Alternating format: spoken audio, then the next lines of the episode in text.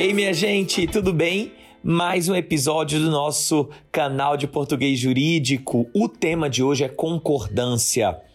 Muita gente me manda dúvida, é, me perguntando sobre a flexão de um substantivo em relação a numerais, né? A numerais ordinais.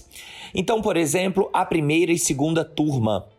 A primeira e segunda seção, como que fica aí? Eu tenho três possibilidades.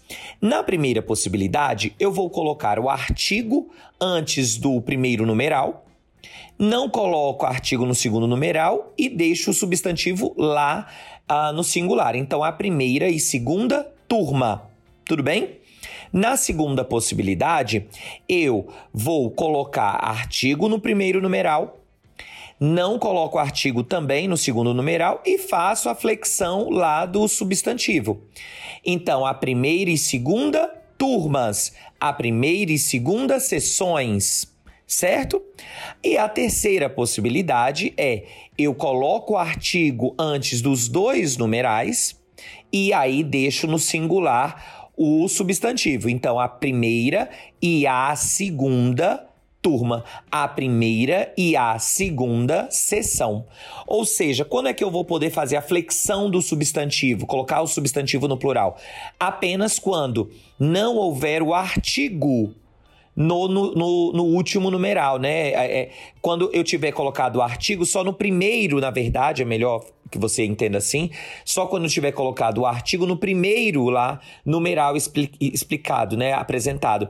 Porque uh, eu falei para não colocar no, no, no último, considerando aí que eu só tenho dois a, a, numerais. Mas se eu falasse assim, o primeiro e segundo e terceiro andares, aí tudo bem. O primeiro, segundo e terceiro andares. Agora, se eu colocasse o primeiro, o segundo e o terceiro, eu só poderia colocar aí andar. Entendeu? Ficou claro? Aí, última informação. Se, porventura, eu colocar o substantivo anteposto, ou seja, tiver antes do numeral, aí é mais usual que aconteça a flexão no plural, tudo bem? Então, por exemplo, por exemplo, as cláusulas primeira, segunda e terceira, tá bom? Pronto, agora você já sabe tudo de concordância do substantivo com o numeral ordinal. Muito obrigado pela sua companhia de sempre e até a próxima!